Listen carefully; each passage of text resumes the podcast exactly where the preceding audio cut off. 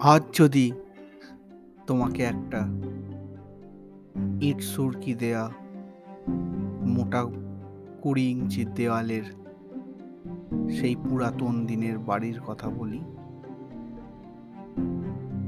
কিংবা ধরো বড় ঝাল লণ্ঠন, বড় বড় জানালা, তার তলায় বেলোয়ারি কাঁচের মোমবাতি স্ট্যান্ড বা রাজস্থানী মার্বেল বা বারমাটিক সেগুনের দরজা। তার একটা যদি গল্প বলি, কেমন লাগবে? বা ধরো মোটা কুড়ি পঁচিশ ইঞ্চি ছাদের আলসে বা ছোট্ট একটা চিলে ঘর বা বৃষ্টির মরশুম আসার আগেই ছাদের ওপর পিচ্চট পাতার প্রতি বছরের যে নিত্য কিয়া তার একটা গল্প বলি। কেমন লাগবে শুনতে? সেই রকমই একটি গল্প বা অভিজ্ঞতাই বলতে পারো, আমাকে পাঠিয়েছিল আমারই এক শ্রোতা পার্সোনালি সেখান থেকে কিছুটা নিয়ে এবং আমারও ঘটে যাওয়া সমাজের ওপর এক ইতিহাস ক্ষয় প্রাপ্তির যে স্বীকারোক্তি বলতে পারো। সেটা নিয়েই আজকের এই পডকাস্ট এবং ইতিহাসকে ঘাঁটতে ঘাঁটতে, ইতিহাসের ওপর হাঁটতে হাঁটতে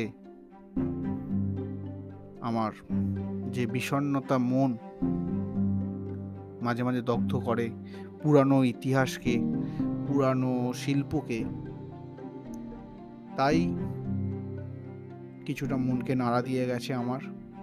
সেখান থেকেই আজকের এই পডকাস্ট বা আজকের এই আসর প্রথমেই একটু ইন্ট্রোটা দিয়ে নিই। না হলে পরিচয় পেতে অনেকের একটু অসুবিধা হতে পারে। হ্যাঁ আমি অর্ণব আর আপনারা শুনছেন ইতি তোমাদের অর্ণব। এখানে আমি, আপনি আর কিছু কথা চলুন সাজিয়ে রেখেছি। আজ একটা কথা বা কথা নয়, ঠিক? আজ একটা গল্প বলব যেটা আমার চোখের সামনেই ঘটে গেছে। আমি আমাদের বাড়ির ঠিক পাশেই একটি পুরানো দিনের বাড়ি ছিল। পুরানো দিনের বাড়ি হ্যাঁ অনেক দিনের পুরানো। সেখানে সত্যি বিশ ইঞ্চির দেওয়াল এবং তাতে কড়ি বর্গা লোহার বিম, ইট, চুন, সুলকি, কোথাও আবার মাটি দিয়েই গাঁথা ছিল সেই বাড়ি। এবং সেখানে যারা থাকতেন তারা সত্যি সম্ভাব্য, সম্ভ্রান্ত পরিবারেরই লোকজন এবং তারা তাদের পৈতৃক বাড়ি হিসাবে সেটিকে গণ্য করেছিল। সেখানে আমার দেখা একটি মেয়েরই গল্প, কিন্তু ছোট্ট মেয়ে কখন যে বড় হয়ে গেছে এবং বাড়িটি কখন যে আমাদের চোখের সামনে থেকে হারিয়ে গেছে, সেটা আমরা বা আমি বুঝতেই পারিনি। সেই বাড়ির একজন ঠাকুমা থাকতো যে গরমকালে অনেক রকমের আচার তৈরি করতো। শীতকাল থেকে শুরু করতো, গরমের সময়তেও আচার তৈরি করতো এবং সেগুলো রোদ্দুরে দিত। আর শুকনো লঙ্কা ছাদে রোদ্দুরে দিত। মাঝে মাঝে দেখতাম বড়ি রোদ্দুরে দিত। আর আর হ্যাঁ তেজপাতাও রোদ্দুরে দিত। এছাড়া শীতের মরশুমে যেরকম লেপ, মাথা, মরশুমে যেমন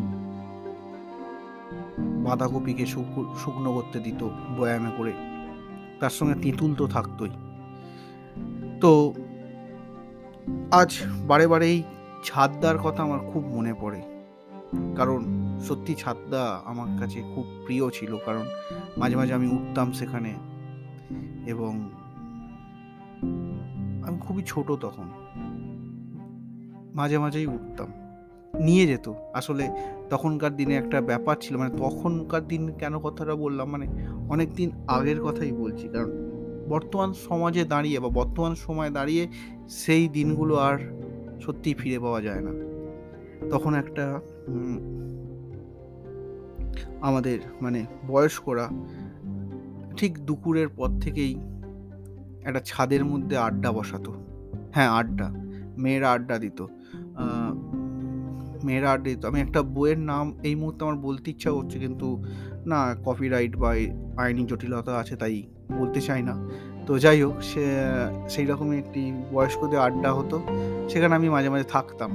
এবং আমি লক্ষ্য করতাম যে, সেখানে কাঁচের বয়াম এবং এই যে লোভনীয় যে পদগুলোর কথা বললাম, বিভিন্ন রকমের আচার তেঁতুল, শুকনো লঙ্কা, তেজপাতা এগুলো শুকনো দেওয়া শুকোতে মানে শুকনো করা হতো এবং রোদ্দুরে দেওয়া হতো আচারগুলোকে এবং তার সঙ্গে তেঁতুল তো থাকতোই।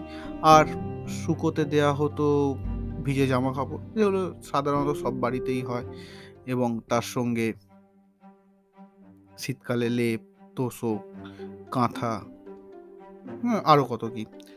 তো ওই প্রত্যেক দুপুরবেলাতেই ওই বাড়ির মহিলারা ছাদে বসতেন আসন বুনতেন এবং আমার ঠাকুমা মাঝে মাঝে তার সেখানে যোগ দিত। আর সেই সূত্রেই আমার যাওয়া। তো ঠাকুমা আসন বুনতে যেত মাঝে মাঝে মুড়ি, চানাচুর, বিকালের দিকে পরন্ত রোদে বেশ একটা উপাদেয় পদ তৈরি হতো ওখানে।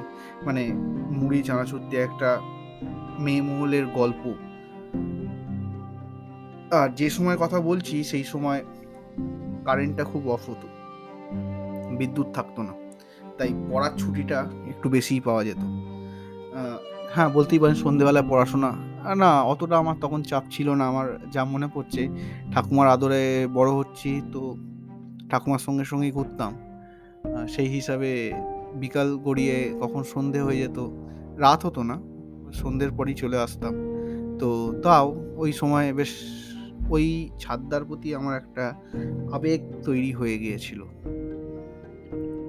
তো যাই হোক, এরপর হঠাৎই একদিন সকালে কিছু লোক তার ফিস ফিসফাস শব্দ প্রথমে শুনতে পাই, তখন সবে ঘুম ভেঙেছে। ভালো করে মনে পড়ছে এই মুহূর্তে যে তখন আমি বেলায় স্কুলে যেতাম মানে দশটার সময়। আর এই এই ঘটনাটা ঘটছে হচ্ছে সকাল সাড়ে সাতটা, আটটা, এই সময়। ফিসফাস করে লোক কথা বলছে। আমি আর তখন গুরুত্ব দিইনি। আমি যথারীতি স্কুলে চলে গেছি। তো তারপর যখন ফিরছি সাড়ে তিনটের সময়, তখন খুব ধুলো উঠছে গলিতে। মানে গলির পরেই আমার বাড়ি আর গলির সামনেই বাড়িটা ছিল, যেখানে ছাদটা আমার খুব প্রিয় ছিল। তো সেই ধুলো ওলা ধুলো ওরা যে ঘটনা, সেই ঘটনাটা এখন খুব মনে পড়ছে আমার। মানে সিনেমায় দেখা না সেই নায়ক, একটা খলনায়ককে মারলো, ধুলোটা উড়ে গেল, আর ভেতর থেকে নায়ক বেরিয়ে আসছে। তো হ্যাঁ সেই রকমই হচ্ছিল ব্যাপারটা কি অনুসন্ধান করতে গিয়ে মায়ের কাছে জানতে পারি যে সেই পুরানো বাড়িটা ভাঙা হচ্ছে।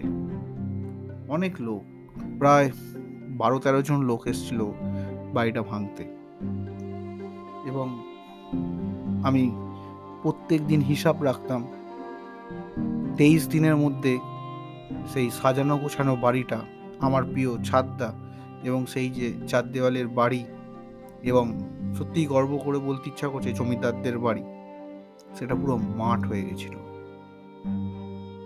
তেইশ দিন। যাক গল্পটা যদি আমি এখানেই শেষ করে দিই, তাহলে তো অসম্পূর্ণ থেকে যাবে। আর একটু এগিয়ে নিয়ে যাই। হ্যাঁ মাঠ তো হলো। তারপর বড় বড় চেম্বার কাটা শুরু হলো। বড় বড় চেম্বার চেম্বারে পাইলিং শুরু হলো। খুঁটি পোতা শুরু হলো। মানে শাল বলগার যে খুঁটি সেটা পোঁতা শুরু হলো এবং তারপর সেখান থেকেই আধুনিক দিনের সেই পিলার, একদম গগনচুম্বী পিলার উঠে গেল ওপর দিকে এবং তারপর একান্নবর্তী পরিবার ভেঙে হয়ে গেল স্মল ফ্যামিলি ছোট্ট পরিবার। যেখানে আমি, তুমি আর আমাদের সেই পোষ্যটা। আর সেই ছোট্ট ঠাকুমা, আমার প্রিয় ঠাকুমা মানে আমার আমার ঠাকুমা নয় মানে যার, যারা সেখানে গল্প করত, যাদের বাড়ির সেই ঠাকুমার কথা বলেছিলাম, যে সব কিছু পশার সাজিয়ে রোদ্দুরে দিত আর বসে বসে গল্পের সূত্রধর হতো। সেই ঠাকুমা বিদেশে চলে গেছে, তার মেয়ের কাছে। আর সেই প্রথমেই বললাম একটা মেয়ের গল্প, সেই মেয়েটার নাম হলো মিলি। সেই মিলি এখন কত বড় তা আমার জানা নেই। যাই হোক এখান থেকেই, এই ঘটনা থেকেই আমার কয়েকটা লাইন, কয়েকটা লাইনের বিস্তার ঘটেছে আমার খাতার মধ্যে। সেটাই একটু আপনাদের কাছে পাঠ করি। অনেকদিন পর এই কবিতাটা নিয়ে বসলাম। সত্যি আজকে একটু মানে মনটা একটু ভারাক্রান্ত আমার হয়ে গেল। জানি না আপনাদের কীরকম লাগল। যাই হোক, চলুন আগে পাঠটা করি। মানে যেটা লিখেছিলাম সেই ছোট বয়সে লিখিনি। এটা, সেই অভিজ্ঞতাটা নিয়েই আমি লিখেছি হচ্ছে পরবর্তী ক্ষেত্রে। আর মূলত এই লেখাগুলো আমার মনে, যতটা সম্ভব মনে পড়ছে প্রায় আমি যখন মনে হয় গ্র্যাজুয়েশন দিই গ্র্যাজুয়েশন মানে স্নাতক স্নাতক স্তরের যখন পরীক্ষা দিই, তখনই আমি লিখেছিলাম। তাই আমার খাতার এক কোণে ওই একটা বাংলা পরীক্ষার ডেট বেশ লেখা আছে। চলুন, একটু পড়া যাক। এক ফালি রোদ কুড়িয়ে এনে শুকোতে দেব ছাদের দড়িতে পুরানো বেনারসি সোয়েটারে সাজিয়ে দেব বিবর্ণ আলসেতে। আচারের বয়ামগুলো রাখব এক কোণে। শুকনো লঙ্কা, আম, কাসুন্দি আর পাকা আমড়ার গন্ধে চোর আসবে আসবে কাঠবেড়ালি ছোট্ট মিলি। এক ফালি রোদ কুড়িয়ে এনে ফিরিয়ে দেব তোমার মনে। স্বপ্নের ভোর ব্যাংকের টাকায় সুদে হারিয়ে গেলে ছেলেবেলায়। পড়বে কি মনে? নেই ছাত্রী যে। আচারের বয়াম কাঠ বিড়ালিও নেই। ছয়তলা ফ্ল্যাটে মিলিও নেই। ভাড়া বসিয়ে বিদেশে সেটেলসে, ভাড়া বসিয়ে বিদেশে সেটেলসে এক ফালি রোদ কুড়িয়ে এনে শুকোতে দেব ছাদের দড়িতে।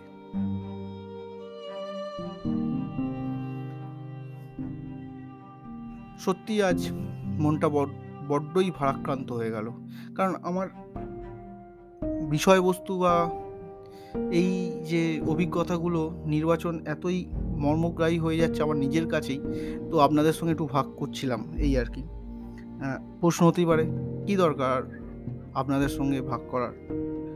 তবুও মানে অনেকে আমাকে বলে মানে হয়তো ফেসবুকে বলে না, কিন্তু পার্সোনালি বলে যে, খাতা থেকে কিছু পর অনেক দিন তো শুনিনি।